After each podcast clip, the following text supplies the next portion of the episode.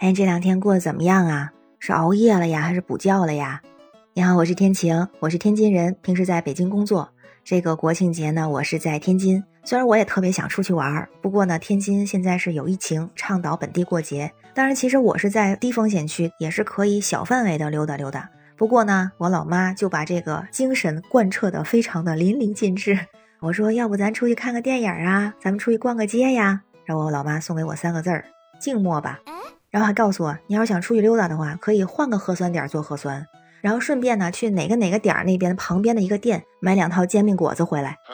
所以你可能知道了哈，我这个假期是在家里过的。我其实今天已经开始上班了，不过它既然是在十一长假里边，对我来说它还是假期，我的心理状态还是在放假。虽然在家里对我来说也是一种旅游，今年我的旅游胜地就是客厅。而且其实不只是我，今年全国很多地方都说倡导国庆假期就地过节，包括某电商平台的消费产业发展研究院就发布了一个十一长假消费调查，说发现本地出行和居家休闲成为了假期的刚需，客厅已经成了很多人国庆休闲的代名词。而且其实还有一个热门的旅游景点，那就是卧室。也有人说我的客厅和卧室是在一块儿的，那咱就更省事儿了，原地转两圈就实现了一日游。然后网上段子也不少，有网友就说了：“国庆很快乐，因为等于吃加游戏加睡觉加追剧，等于没有什么事情做。”然后还有人说：“打开小视频，打开朋友圈，让我的灵魂代替我的身体去追求诗和远方吧。”还有人呢把假期安排的明明白白的，说我的假期安排是上午睡觉，下午睡觉，中午睡觉，哎，晚上玩手机。还有人发出了友情提示，说放假熬夜的话，你的假期就比别人多了一半呢。同时也有人说：“哎呀，在家真的无所谓啊，反正不能出门，咱也不出门，为国家做贡献，为祖国母亲献礼。”哦，原来有这么多人和我一样啊！这个假期只能在客厅打卡，那就好好在家里待着，也算是享受这一个安静和放松。然后同时也有人说呢，其实现在出去可能也是有风险的。如果要说万一被隔离的话，还要耽误工作，这样好像有点得不偿失。居家也挺好，跟家人聊聊天，小聚一下。如果是自己的话呢，也可以休闲娱乐来一个。看大家还挺喜欢自己的客厅哈，那有人在客厅里头呢，我们自己不能出去玩，但是我们可以在电视上、在网络上去看看我们祖国的大好河山，或者是看看全球的风光，这样我们在一天之内可以游遍全球，这样好像也不错，就给自己自我安慰。当然呢，其实有的人也是有点小不甘心的，说哎呀，好羡慕别人可以出去玩啊。所以呢，就在自己家的景区客厅里边去看看别人是怎么玩的呀。于是呢，就打开了电视，打开了手机，打开了视频，看看各个地方啊游览的状况是怎么样啊。哎，但是我觉得这不是重点，重点是看看人家是怎么堵车的。哎呀，这个葡萄好酸呀！这不就看到了一个视频吗？是在十月一号的时候，广东深圳一个博主发布了视频，他说他自己开特斯拉从深圳回到湖南，但是被堵在路上了。而且超过了二十四个小时还没有出广东，特斯拉的电量完全耗尽，没地方充电啊，怎么办？他说他就推着走，叫拖车还加价两千块钱，最后是连人带车被拖走了。然后还有呢，因为我很多朋友也是居家嘛，也喜欢看别人是怎么居家的，或者别人是怎么在客厅里面活动的，发现了很多有意思的事情。有个山东的女士，她回农村老家，本来想给老爸老妈露一手啊，炖个排骨，因为她家里是那种土炕，需要烧柴火。但是呢，她说她不会烧炕，然后柴火也比较湿，所以烧的时候呢就没有火苗，但是一直冒烟。结果呢就把这个炕弄得全都是烟，说感觉仙气飘飘，很好玩，腾云驾雾哈，氛围满满。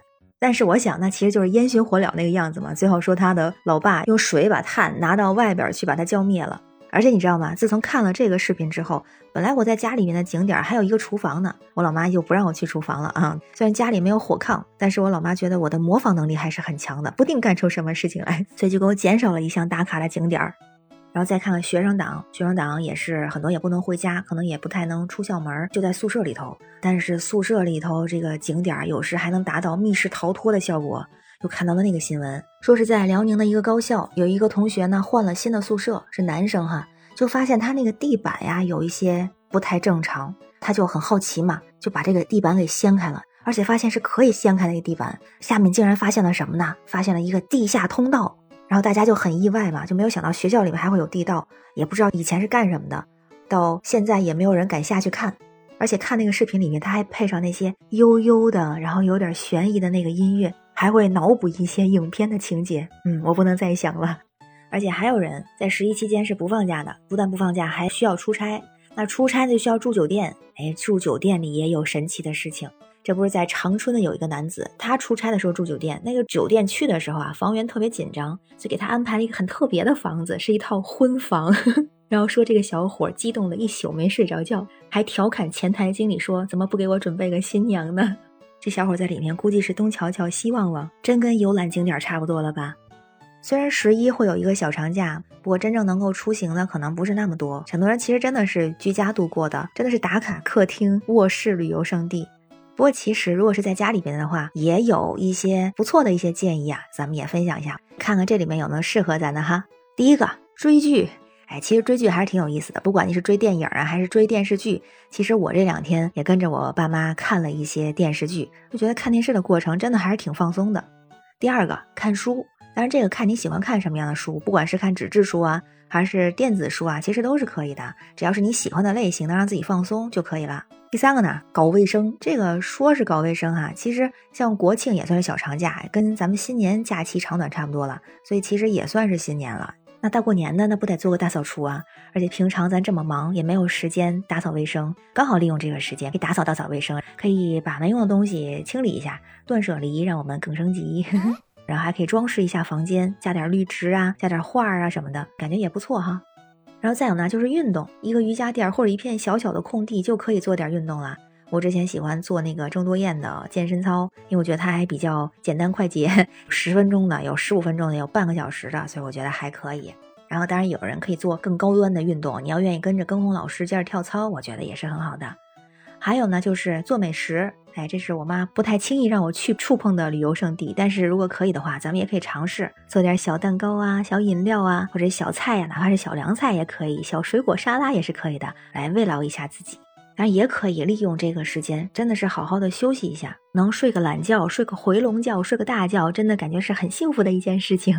当然啦，睡觉虽好，也不要贪多哦。行了，今天就说到这儿。你都去了什么有意思的旅游景点啊？还是和我一样在客厅里面完成了自己的国庆旅行？或者是接下来几天你打算怎么过？有什么好的建议？我们也可以一起来讨论讨论。我是天晴，这里是雨过天晴。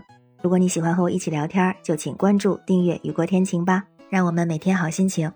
拜拜。